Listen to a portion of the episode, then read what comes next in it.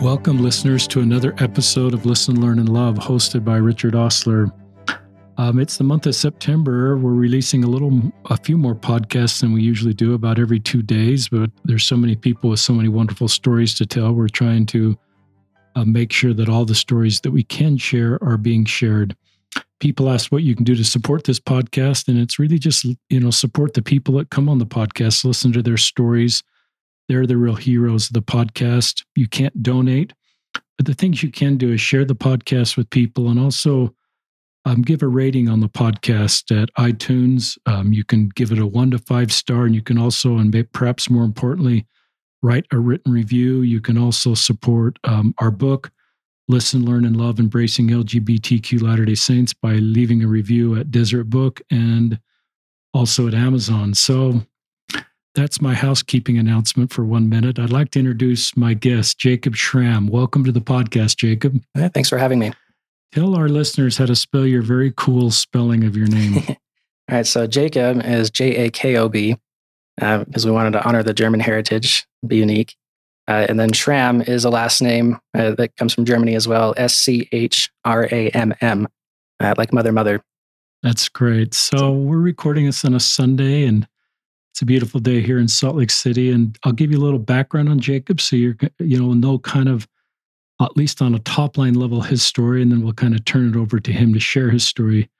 Jacob grew up um, first in Clinton and then Bluffdale. He is 23. He's a returned missionary from the Monterrey, Mexico West Mission.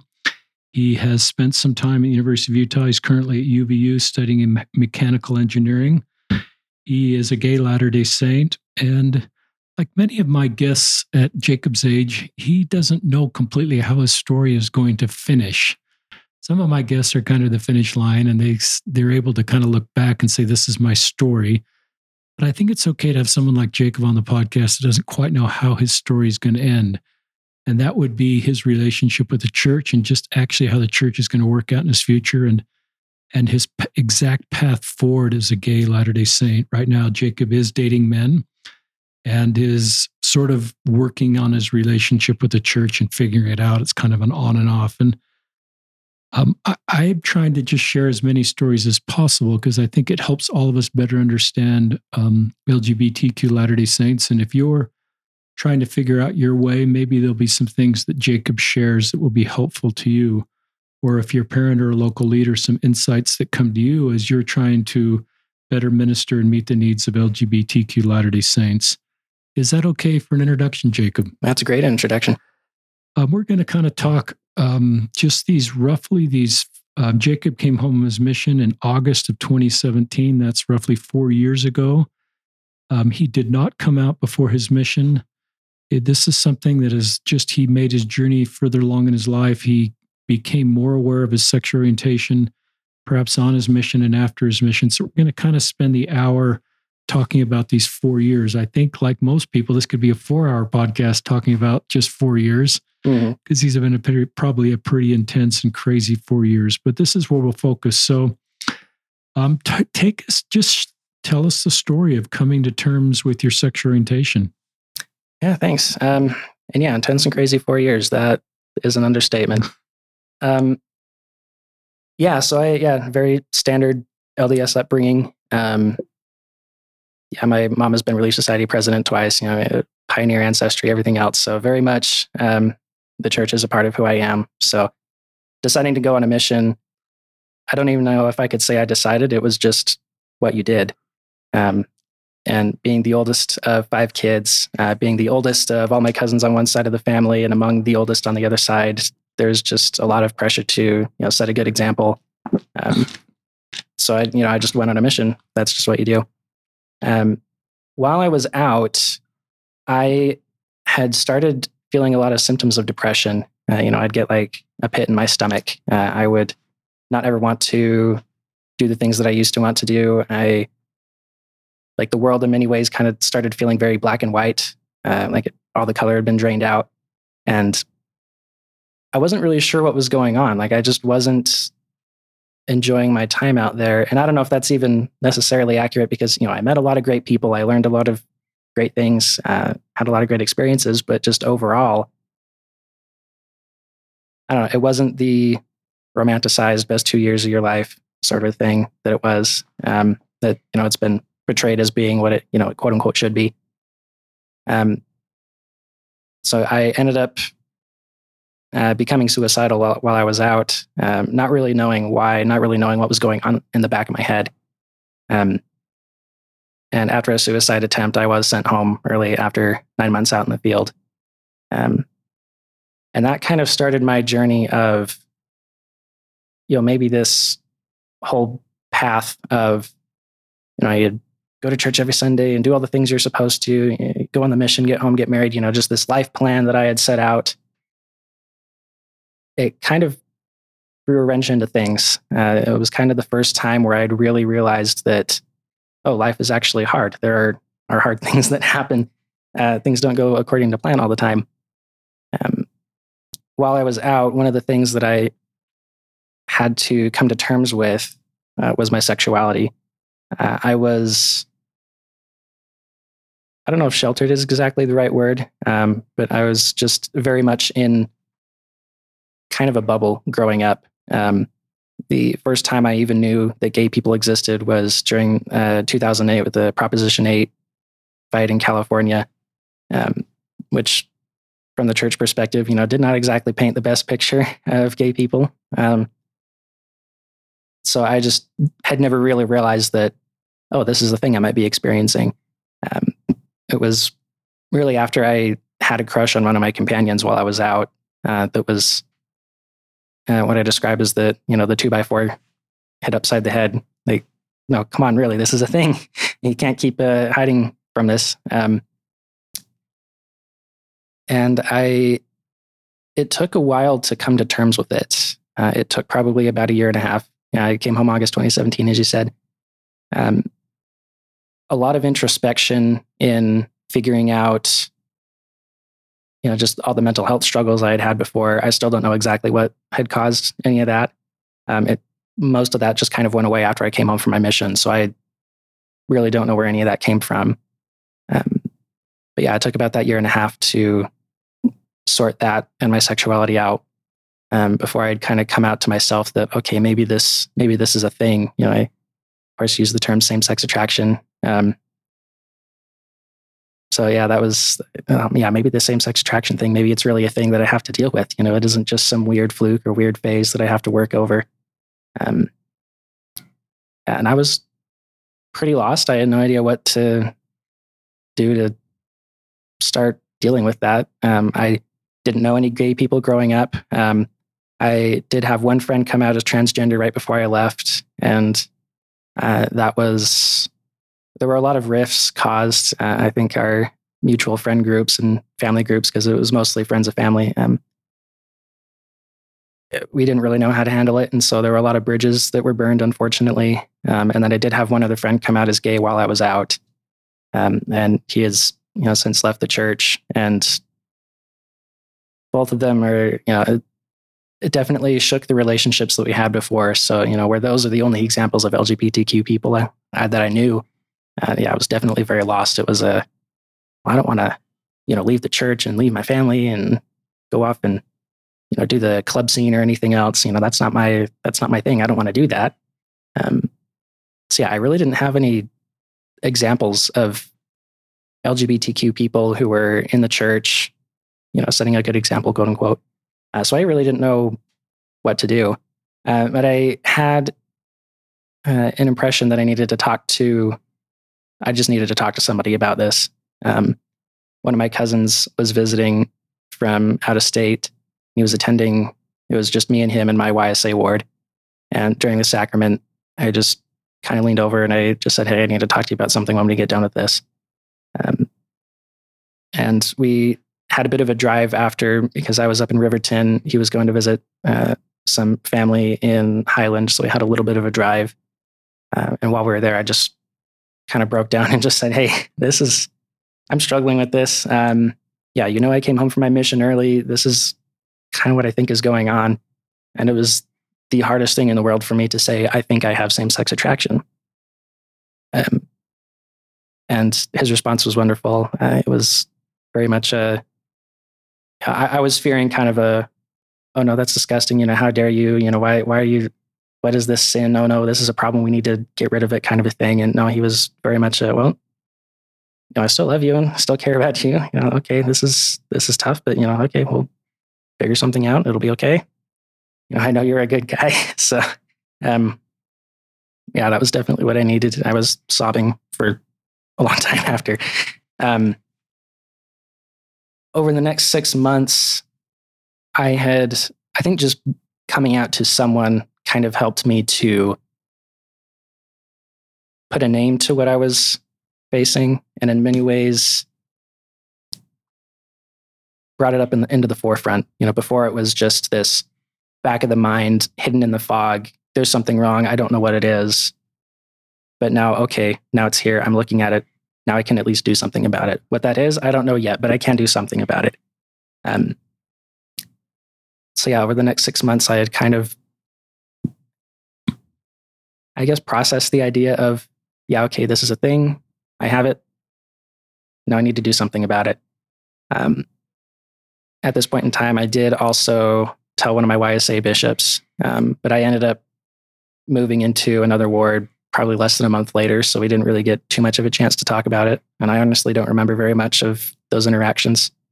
Um, I had moved up into an apartment with some friends, um, starting my second year at the U. And I remember moving in, let's see, this would have been would have been May of 2019. Yeah, it's a little over six months after I came out uh, to my cousin. Um, I kind of thought, okay, well, now I'm going to be living with a bunch of guys. You know, is this going to be a problem? Um, you know, one of my good friends is going to be my roommate. You know, is this this is going to make things weird, right? You know, that I got to do something about this. Um, I wasn't quite ready to like sit any of them down and say, okay, guys, you know, I have same sex attraction. I wasn't really quite sure how to do it. Um, I have always thought of myself as being like the opposite of Nephi, where I'm much more mighty unto writing than I am unto speaking. Uh, so I just decided, okay, I just need to like write a letter. So I just sat down, spent probably a good couple of days um, just writing out.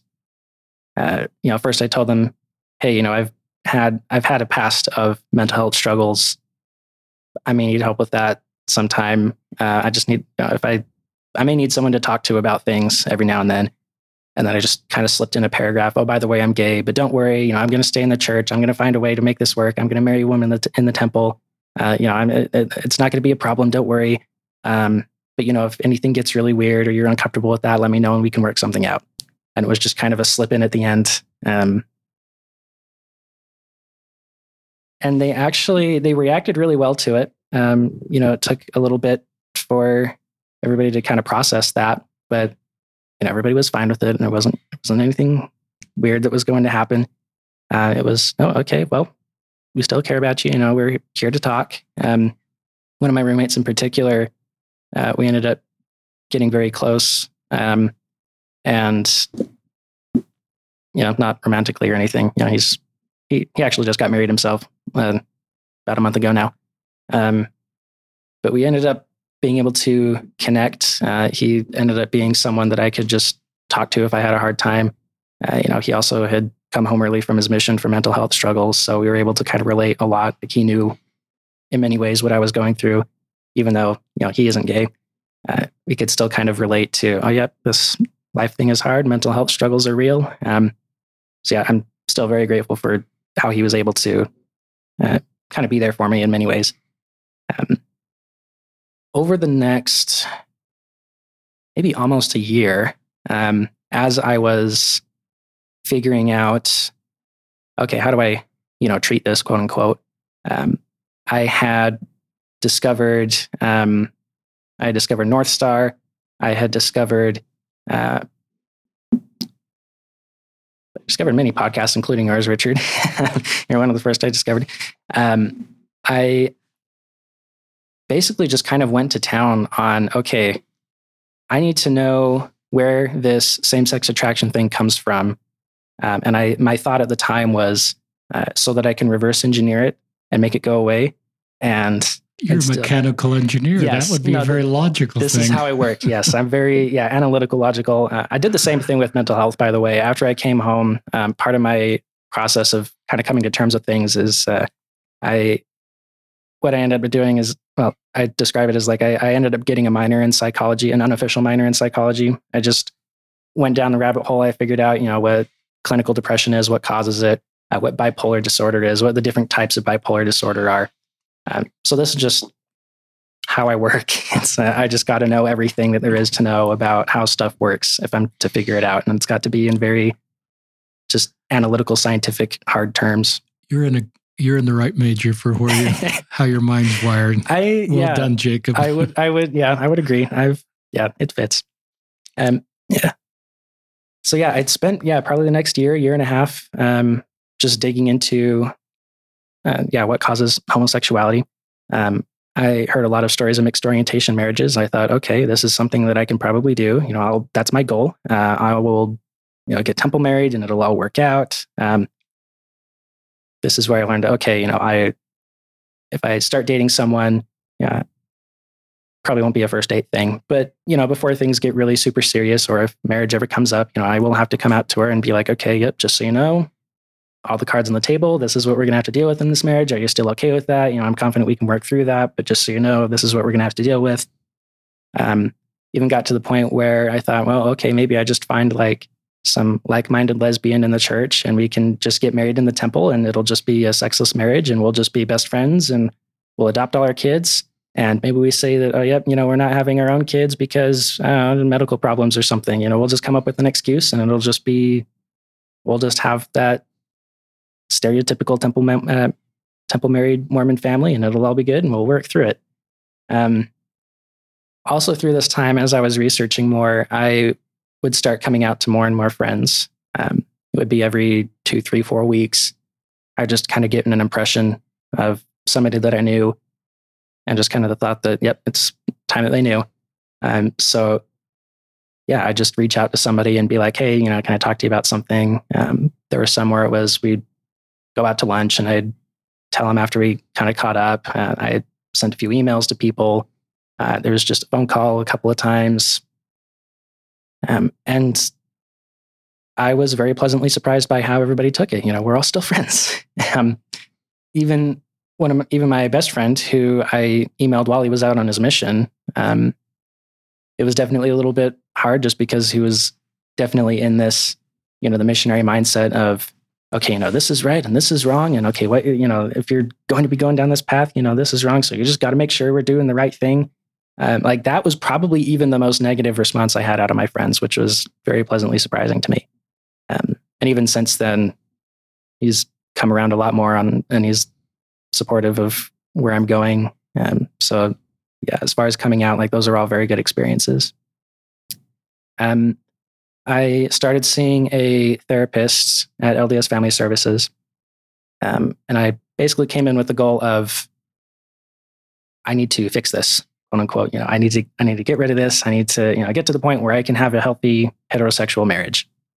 Um, and I was kind of surprised because this therapist kept talking about, you know, maybe you just need to accept this part of yourself. You know, this is going to be something you're going to deal with um, probably for the rest of your life we are not even sure if this can go away. But regardless, you know, it's going to be very, very difficult. It's going to take a lot of work and a lot of time. You know, this isn't just something you can just do even. Um, and I thought, well, no, you're supposed to fix this. You know, this, is, this isn't how this works. Um, and yeah, I just ended up not clicking with this one therapist. So I went and saw another one. Um, and he was kind of weird. Uh, his thought was, I'll be graphic. I'll just, you know, I'll just put this out here. Uh, it was okay if you're, you know, you're going to masturbate or look at porn. You know, um, obviously we don't want to do that, but if you are, you know, at least try to look at straight porn or, you know, try to at least think of a woman while you're doing that. Um, so, no, that's not how this works. That's kind of weird. I don't want to do that either. So I saw another therapist. um, I ended up going through. Let's see. Uh, by the time I got to my fourth therapist, um, he was very much um, okay. You know, every, the way everybody looks at the sexual orientation thing, you know, we're looking at it all wrong. Um, you know, I've got this way, and it was never very clear what this way was. Um, but you know, okay, we have this way to, you know teach you opposite sex attraction. You know, you, if you can just accept that, okay, the you know the same sex attraction is going to be around, you know that's okay, but you're not going to act on it. You know, like when you get married, you're only supposed to quote unquote act on it with that one person you married, so it won't it won't matter anyway. Um, and yeah, kind of with him is when things started shifting from, okay, I, you know, I'm I'm gay now, but my goal is to be straight. It changed from, okay, well, maybe I just become bisexual. Maybe I just learn how to be attracted to women and then I can make that work. Um, and then, yeah, I'll just be married with the one woman and that'll be that, you know, it won't matter. Um, after a while, that kind of started seeming to become a little less possible as well. Um, the everything that was that I was trying to do um, in what I can look back now and probably call soft conversion therapy. You know, it wasn't like the electroshock therapy or anything else that was done back in the day, but um, yeah, definitely same deal, but more psychological instead of physical. Um, yeah, it wasn't working. I wasn't any more attracted to women than when I started. Uh, if anything, I had probably gotten even more nervous and anxious around the prospect of dating. Um, I had tried to ask a few girls out from my ward, uh, and that never really ended up working out. Like any, and that was the few times I managed to be able to try. Uh, anytime I thought about dating, I just it felt like everything was just kind of locking up, and I just physically physically couldn't. There was this mental block. Um, I kind of felt like, um, you know, if you've seen the Disney movie Inside Out, you know, where there's the the little people inside of your brain controlling things. It kind of felt like you know, me, the one who's in charge inside of this body, got tied up and thrown in the back of the closet and just everything just kind of locked up or, you know, or, or you know, I'm, you know, pushing buttons and levers and everything else and just nothing's happening. Um, so yeah, just for whatever reason, I just couldn't. There was a lot of anxiety around dating and, um, which made it very hard uh, coming to terms with that. I got, I received a few accusations of, well, you just didn't try hard enough. You didn't date enough women.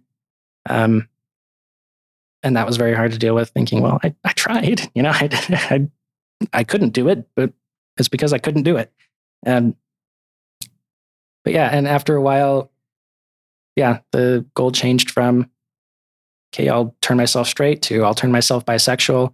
Uh, eventually got to the point of, you know, maybe I just, maybe I will be gay. Um, but I just need to find one woman, you know, one woman I can fall in love with and make it work out. Um, I called it gay plus one. It was, I can even just make that work because again, if I get married, I'm only supposed to have sex with that one person anyway, so it doesn't matter. So I just need to find the one. Um, and just as time went on, even that I didn't think I could do. I was still very much attracted to men and not at all to women. And sorry, ladies, I'm sure you're great. It's just it was it's not in the cards for me. Um, it was also about this time. Um, yeah, I, I everything really kind of started shifting. Um, I had grown more comfortable with labeling myself as gay as opposed to having same sex attraction. Um, I had come out to maybe around 30 people at this time. Uh, I still hadn't come out to, let's see, when did I come out to parents? Ah, this is why I should have written things down before I came here. I have a, I have a timeline. Um, let's see. I I did come out to my parents August 2019. So as I was kind of coming out to other people, um, this was actually when I was starting therapy. They hooked me up with one of the therapists I saw. Um, I felt like, well, unlike with everybody else that I had come out to, I had an impression that, okay, it's time to tell someone. With my parents, I wanted to tell them because it felt like, well, they're my parents, they deserve to know. I never felt that impression of, it's time to talk to them. Um, it just, I came out to them because it felt like I had to, you know, as my duty as their son, that they know about this horrible, deep, dark secret of mine. Um, and I also regret feeling like I couldn't write them a letter like I had for a lot of other people. Um, I felt like for whatever reason they deserved to hear it in person. Um, and I yeah, it was it was very hard uh, on everybody. They, I, I want to be fair to them, but they I don't they didn't take it super well. Um, yeah, it was very much a oh, well, you know, this is because you were masturbating too much as a teenager. You know, this is, you know, rewired your brain and everything else. Um, and okay, well, we're going to see a therapist. We're going to fix this. Um, you know, just really have to make sure you don't act on this. Um, yeah, very much. A, oh no, this is a horrible problem. Let's not let it get out. Let's fix this so we can go back to the image of what you know what they wanted for their family. And yeah, just the vision of everybody's temple married and has lots of kids, and um, so I thought, yeah, we need to hurry up and do damage control so we can so we can still make that happen. Um, and to this day, it's still the only coming out experience that I regret. Um, I don't know if I just, you know, one or both of us just wasn't ready, uh, or if you know, if I had come out over letter or something so that we could just have those initial reactions not hurt each other. Uh, I, I, don't know how I would have gone about that better, but that was definitely something that you know I still regret today. Um, so, um,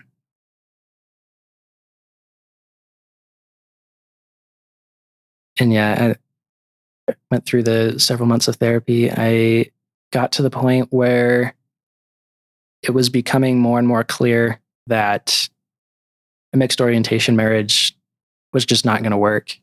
Um, I had heard maybe just one too many stories of, uh, you know, gay men who had married women, you know, even if they were very open about it and, okay, you know, we're going to try to make this work and it just not working. And then, you know, 15 years into it, four kids later, they end up divorcing.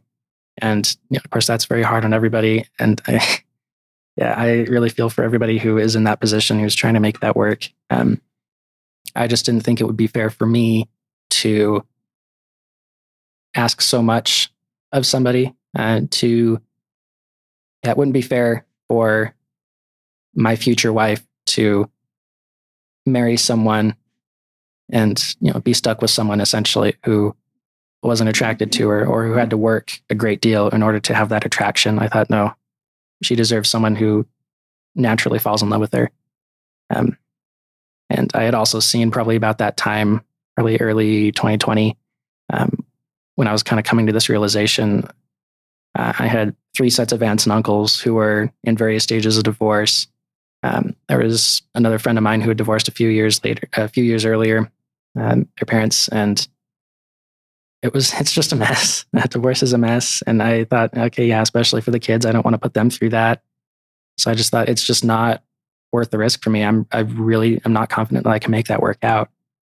Um, and that sent me into probably an even worse depression than I was in when I was on my mission.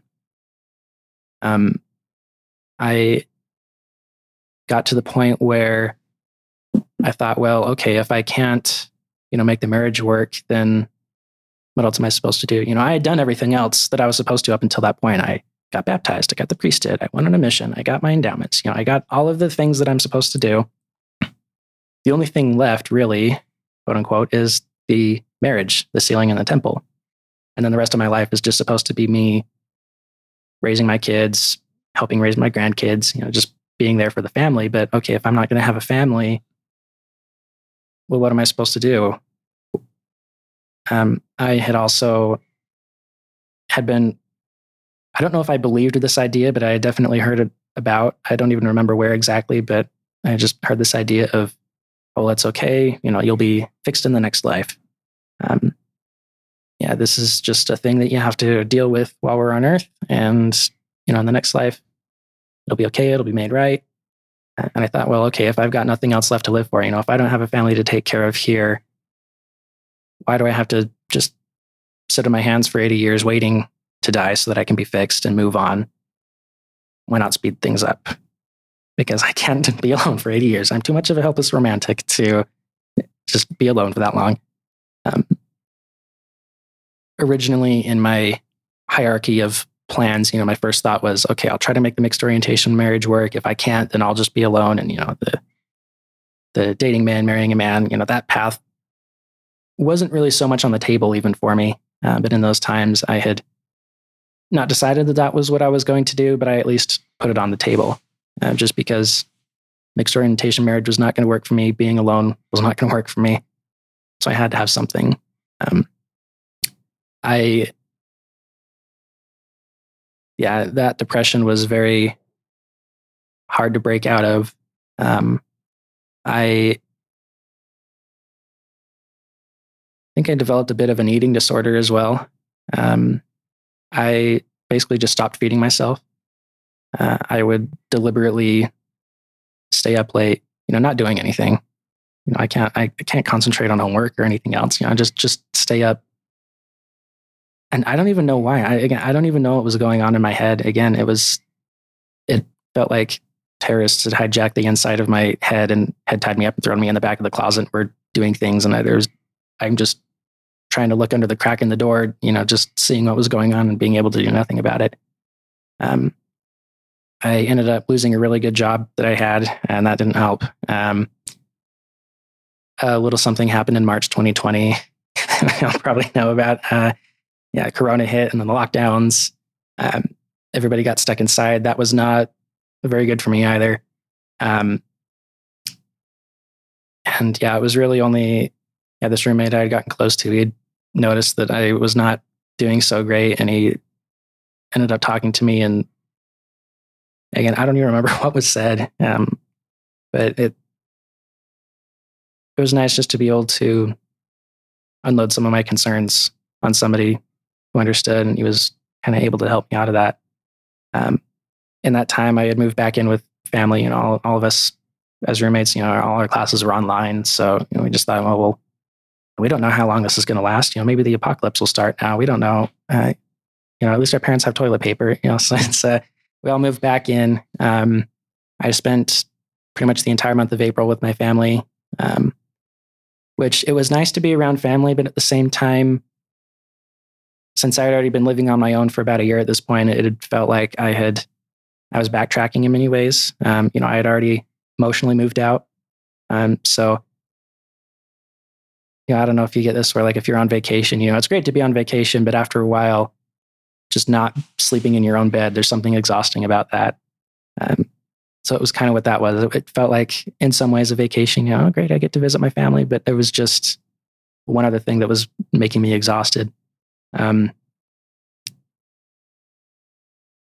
and it, I got to the point. This would have been the last Friday in April 2020, so whatever that day was. Um, I got to the point where I had realized that I was as suicidal as I was and that it was a problem. Um, I had opened up a little bit to my therapist about it a little bit earlier, and something he said that you know, you, you know this was kind of the conversion therapist therapist, uh, so it was even more impactful coming from him. Um, where what he told me was, I think God and your family, uh, you know, everybody around you, me, we would much rather you we would much rather see you gay and alive than straight and dead and that had a powerful impact on me thinking that you know maybe this option that was on the table maybe it's not actually that bad. Um wouldn't be the end of the world if it comes to that. You know it won't be like my oh well failed plan f because everything else you know fell through.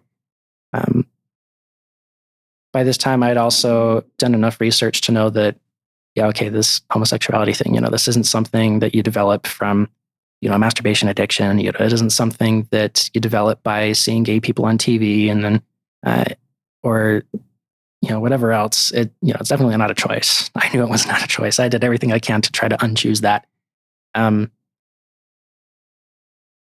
and I had kind of come to the conclusion at this point that maybe everything I had been taught about this was not right.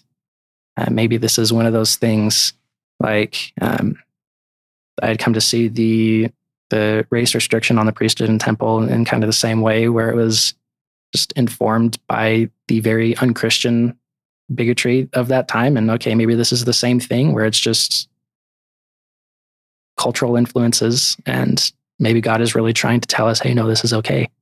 Um, at the end of the day, I kind of, yeah, it was this Friday. I felt like I had kind of been backed into a corner where it was, it feels like this is the only choice left is for me to date men. Um, and I kind of had a bit of a Joseph Smith moment where I thought, well, okay, I'll just try to go straight to the source and you know see what God thinks about it. Um,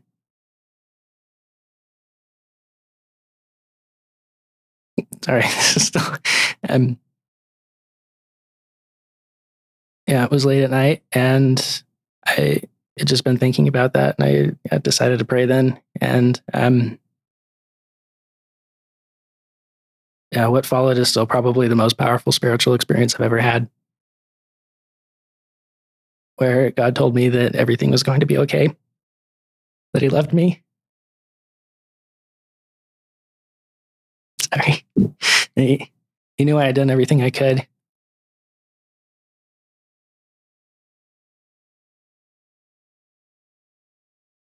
And then it was okay. I was reminded of how our righteous desires will be taken into account uh, with the atonement, uh, you know, at Judgment Day. You know, it's this was. He knew I was trying to do everything that I could to do what was right, um, but that dating men, you know, that was okay because that was fulfilling the measure of my creation. Um, I and yeah, again, that was a, that took a lot of weight off my shoulders. And feeling like, okay, well, if God says it's okay, then I guess that's what I'm doing. Um, so I ended up moving out not long after. I ended up moving back into my apartment after it was clear that okay, the end of the world wasn't maybe quite yet. Uh, it's okay to move back in and keep going to school. Um, I wasn't really sure where to start. Um, I, yeah, so this is, yeah, end of April 2020. It took a couple of months. Um, I was, I had started to reconnect with some friends from uh, the Salt Lake Institute Choir, which I was in my entire time at the U. And I will have to say, there, my time at, in choir got me through some very, very dark times. Um, those people are amazing. Uh, Marshall McDonald, who directs the choir, is an amazing guy. Um, while I was there, I actually ended up writing a hymn, which I've submitted for the new church hymn book, uh, just about the very personal take upon her, uh, take upon himself the pains and afflictions uh, portion of the atonement, which I feel like is kind of a underutilized concept in in our hymns, at least. So yeah, so I, I kind of did that under his direction. So yeah, a lot of great people there. Um, there were a couple of people who had come out. Uh, there were some who were you know, there's one who is gay and who is dedicated to being celibate. There is another who is gay and who is dating men. You know, there are a couple others where I know they're gay. I don't really know what they're doing, but you know, there's, and everybody just loves everybody. So if anybody happens to be in the Salt Lake area, wants to join a choir, um, and still have that connection to faith, I yeah, very highly recommend. They're probably one of the best church experiences I've ever had was Salt Lake Institute Choir. Um, and actually when i ended up moving away from the u like that was actually the hardest part of it was not that i was leaving the u was that i was leaving the salt lake choir the institute choir. And yeah so i ended up reconnecting with some old friends from there. Um, i ended up reaching out to one of the one of the other tenors i had met um, who i knew was dating guys and i just said hey you know i want i i, I think i put it as um, you know can we just can i just talk about this? You know i just want to reconnect and catch up with all my choir friends. Um, and it pretty much ended up turning into a date. Um, it was one of the most exciting, exhilarating, and I think healing experiences I've had in a while. Um, I was an absolute awkward mess, and I had no idea what I was doing. Um, yeah, it was very good to uh, kind of help get me used to the idea and you know give me a lot of tips and tricks on okay, you know, here are red flags you got to look out for uh, you know, this, these are things that you can do. You know, this is something maybe you should, you know, look into exploring. You know, this is how to, you know, stay safe, everything else. So I, I call him my gay guru. Uh, introduced me to everything. Yeah, he was really great. Um, so yeah, he was kind of the first guy I dated for a few months. Uh, and I thought, okay, now I understand why there are so many love songs on the radio. I understand why why people talk about romance so much. You know, why it's always a thing in movies or anything else. You know, before it was just kind of a, I don't really care. Why is this a thing? Why is everybody obsessed with sex all the time? And my kind of pharisaical Puritan, not realizing that I was also a helpless romantic kind of person. Um, yeah, I realized why that was such a big deal. That was a it was a very positive healing experience for me. Um, we ended up not dating for too long. It was just a few months, but he had kind of given me enough to go off of, uh, you know, taught me how to navigate Tinder. So I started dating. Um, after a few months, October 2020 is when I met my first boyfriend. Um, and we were kind of, you know, on the same boat, trying to figure out the church thing, um, but also actively dating. Um, and that was a wonderful experience. Um, ended up bringing him over for dinner uh, with my family, which was very nerve wracking. Uh, this is, I kind of just decided to do it. It was a few days before Christmas, and I wasn't even out to all my siblings yet. So this was a, it was a very, uh, I wish I had kind of handled that differently. I don't know how differently, but uh, it was very much a crash course. And okay, so uh, I'm going to be bringing somebody over um, that I am dating and also this person is a guy you know it just i i really didn't handle that too well it kind of broke my poor then eight year old sister's brain a little bit i didn't really know how to handle that um, but it was it was nice um, there wasn't any any disowning uh, disowning going on so that was that was good um, yeah first new year's kiss you know it was it, yeah just all these wonderful experiences um, that ended up ending because we ended up going in different directions with the church um, that was kind of hard to take. Uh, was that's when I really first started getting kind of mad at the church. Uh, for a while, it was okay. Well, maybe the prophets are wrong about just this one thing, but that's okay. You know, I've got personal revelation; I can work this out. But I kind of started to see how more and more it seemed like the institution of the church was getting in the way of everything. Um, and at this point in time, I had also shifted some of my research from okay where does the gay thing come from you know what, what are all the stories of people uh, who are navigating this and i started shifting it to uh, well if the prophets are wrong about this you know what else are they wrong about uh, so that's when i dove into you know all of the anti-mormon literature uh, and that definitely hurt um, i was kind of angry for a bit um, i had stopped going to church for a while um, and the fact that it was still COVID and nobody was really going to the student wards. It was just kind of a complicated mess. That kind of made it a little bit easier. Um, yeah, I was mad at the church for a long time. Um, I was in various stages of of removing my records. You know, I had printed out the documentation, and I thought, no, okay, maybe I'll maybe it'll be okay. Maybe I can still make this work out and then I'd leave it for a few days, and then you know something would happen, and I'd get angry again. I thought, no, I can't be, I can't even be part of this. Uh, you know, this is so hurtful towards me, towards other LGBTQ people. You know, this caused a lot of hurt and trauma. I don't even feel comfortable associating myself with this. Um, so you know, then I'd go fill out the paperwork, uh, and then I'd leave it for a few days, and then I'd get angry again. And yeah, uh, actually, the the Elder Holland talk from a couple weeks ago now that was what got me to uh, get it notarized and get it submitted. um, because I thought, yep, Elder Holland has declared war on me. Uh, I can't be part of this anymore. I'm going to have to find something else. Um, is what it felt like. I did end up being able to go into the website and retract it because they hadn't had a chance to look over it yet. Uh, so technically, I am still, I'm still a member. Uh, I actually still have my temple recommend too. Um, I haven't used it at all, and but you know, I still have it because I haven't talked to my bishop where I live now about anything. I, I so I don't know. He doesn't know anything. Um, yeah. So I, I'm still figuring out the okay. What do I do with the church? Um, yeah, and I am still dating. I, you know, I am single now. So you know, if anyone wants to send in their boyfriend applications, you know, you can hit me up on Facebook or something. I guess I've been a, yeah. So yeah, that was a bit. Uh, mostly brought us up to present. I mean, yeah, there are a bunch of things that kind of happened in between, little side details. But yeah, how does how does that work? All that rambling half an hour later.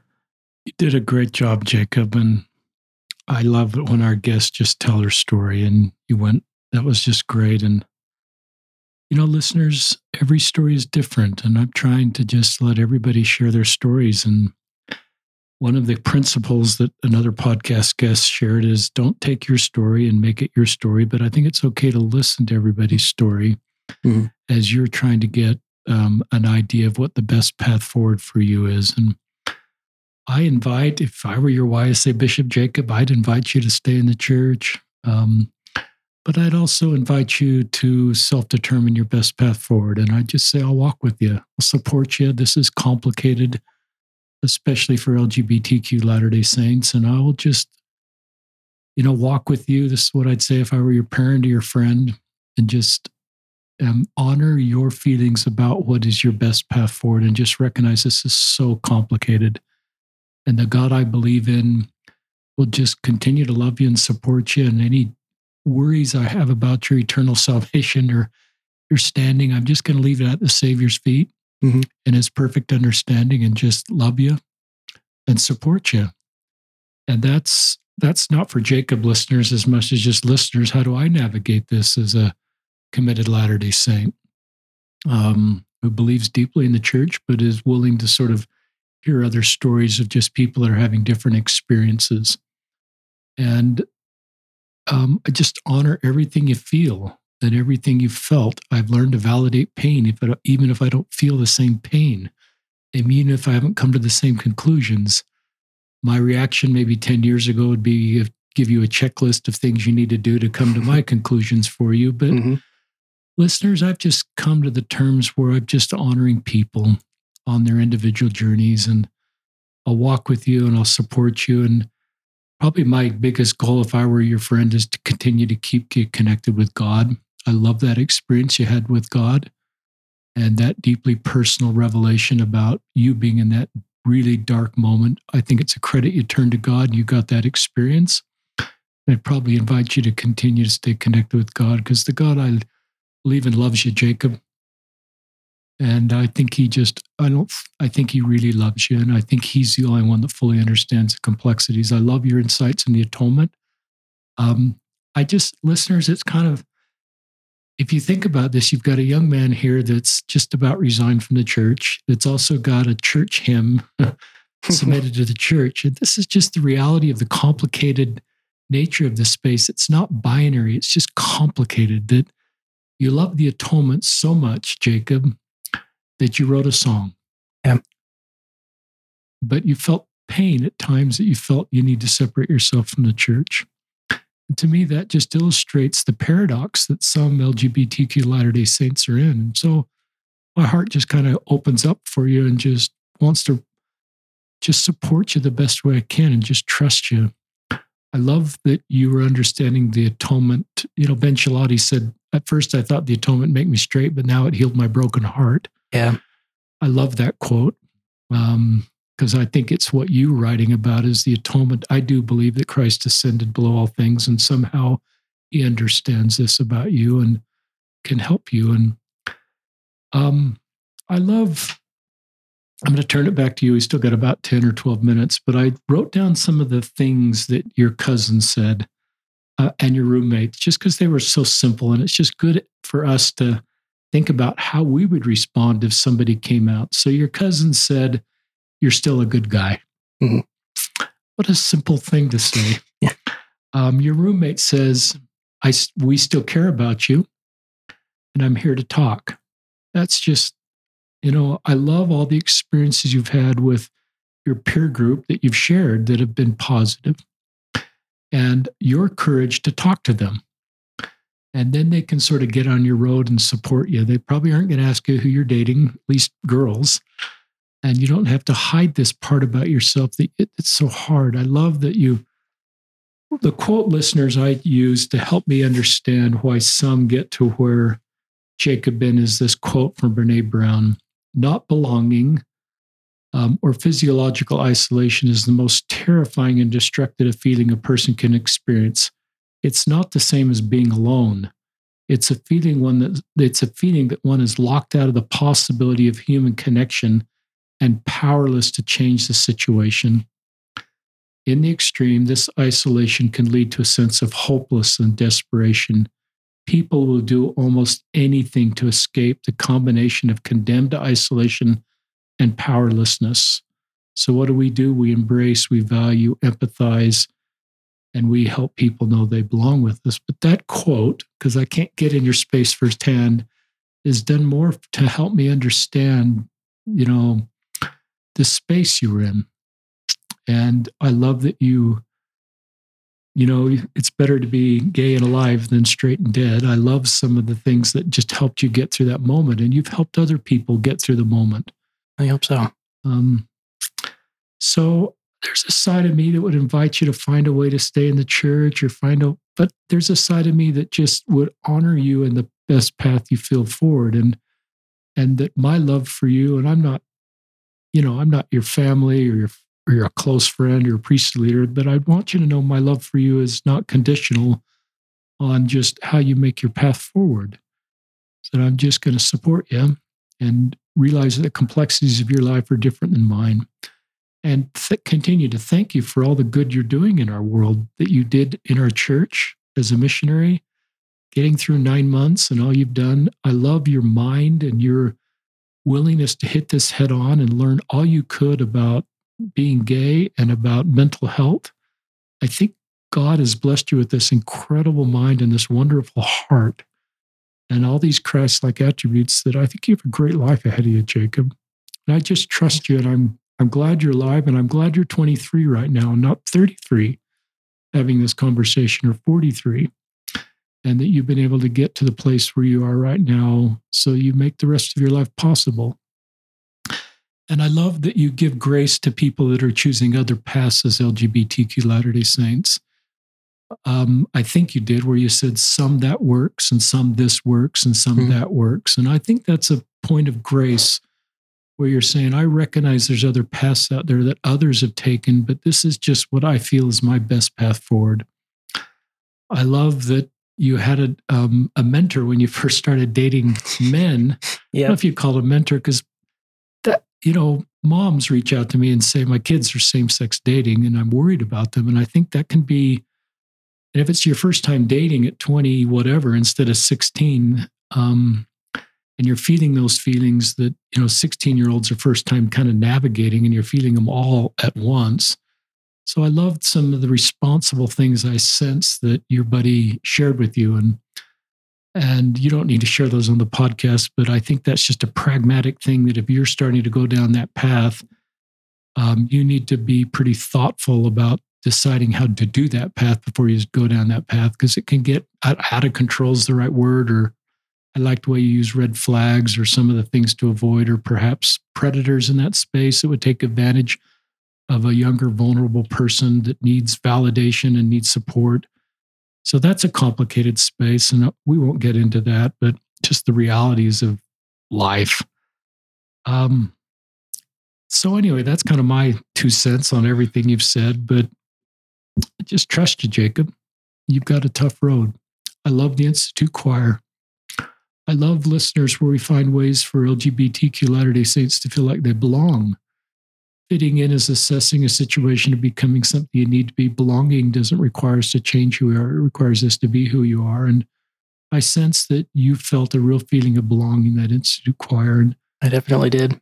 And I think that's on us as Latter day Saints. What can we do to create a feeling of belonging for LGBTQ Latter day Saints?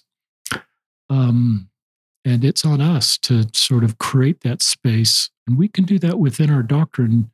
Some would say our doctrine needs to change to do that, but there's so much we can do within our current doctrine just to do better and make sure that every message Jacob hears at church about LGBTQ Latter Saints is positive and affirming. We're not pointing to them this, as a sign of the last days or or people coming out as a bad thing. It's a great thing because people are able to be authentic and then we can love them for who they are. So I've gone off a little long. I'll turn okay. it back to you, Jacob, yeah. for any final thoughts. Yeah. Um, I actually like how you said that, you know, you trust me. It reminds me of, uh, I can share one more positive coming out experience.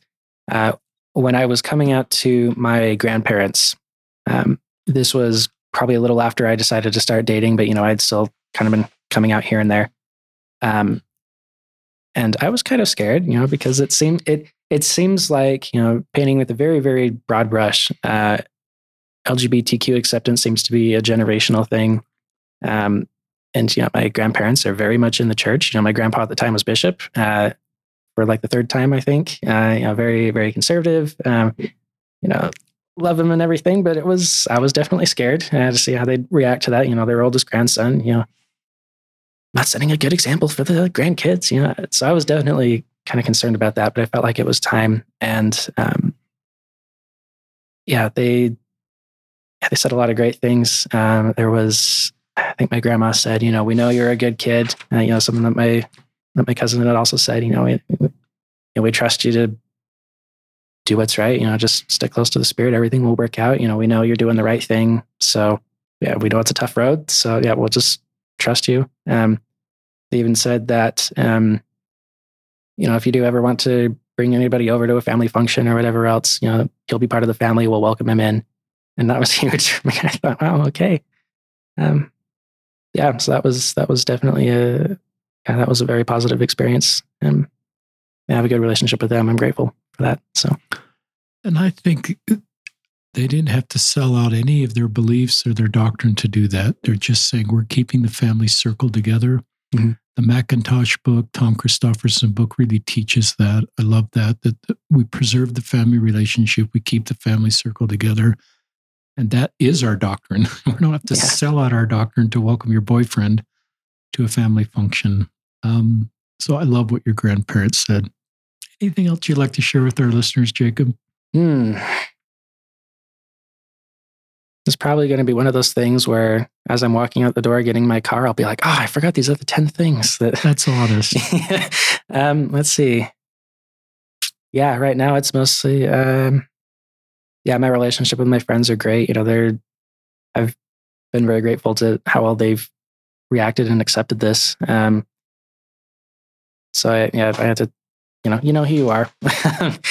um, yeah, I've even had one who's uh, couple years younger than me, but he's you know keeps trying to set up double dates with you know, okay, you know, I'll go invite a girl out. You know, you can you can bring somebody along. You know, we'll just do a double date and it'll be great. Um, I had one friend who at first was you know a little bit hesitant with me dating guys, and then uh, after he kind of got to see me change, you know, as I did start doing that, uh, yeah, he ended up talking to me one time and he said, "Yeah, this is you know, you're a much different person, but it's a good thing. You know, you're a lot happier, you're a lot more confident. Um, I can tell that this is this is a good thing for you. Um, so yeah, I'll I used to be very uh, very hesitant about this, but no, I'll, fully support you. And you know, this is a good thing. I'm glad you're happy. so, um, yeah, so it's been it's been wonderful. Yeah, it's still working out. Uh, relationship with my parents. It's yeah, I, I don't know and I'm trying to extend a lot of grace to them as well. I think mostly it's just, you know, they were raised in a time when, you know, they're raised in the Spencer W. Kimball, you know, Elder Packer era. You know, this is this is you know degeneracy and everything else. You know, all the things that used to be said that I would hope are not being said anymore. Um, and then just not really knowing how to navigate this, like not knowing what to do or say. So I'm trying to extend grace there, but it's still a relationship I'm working on. Um, and yeah, with God. In many ways, this kind of gray space, even with my faith, um, where in many ways it feels like I'm kind of doing things solo. Um, it's definitely a lot harder, but I think it's worth it because I have, it's just me and God. It's just a direct con- connection with God now. Um, I, I don't know, maybe some may be offended with this characterization. I don't know, but in many ways it feels like I've kind of cut out the middleman where the church definitely in my early life helped me to develop a relationship with God. After a while, it felt like it was getting in the way. Uh, so as I'm trying to reconfigure that relationship, figure out if it's one I can keep or if I just need to approach it at a different angle. Um, regardless, I would still essentially choose this path that I've gone down because it's resulted in a much more personal one-on-one connection with God. Um, so yeah, this is and again, this story is still not over. It, you know, I'm only 23. I've got a lot of years left in me, I hope. Um, so yeah, I don't know where this is going to end up, but I'm so glad it's been going the way it has because as hard as it is, I feel like I've come out the other side better. Uh, I've developed more Christ-like attributes. Empathy was something I was not very good at at all, and I, I hope I'm good at now. So yeah, know, that was a random lightning round of random comments to close out with. So it's good. Uh, I think you've done a great job of going slow. Some sort of recognize their sexual orientation isn't straight and go pretty fast. And sometimes there's messages in society you go pretty fast. I think you've done a remarkable job of trying to. I think it's your mechanical engineering brain and your Probably. personal revelation that has said, "I'm to." I'm going to figure this out. I'm going to figure out all my options. I'm going to explore all my options. You've gone to therapy. You've listened to a lot of people, heard a lot of stories. I think you've done a really good job of going slow, even with your relation with the church.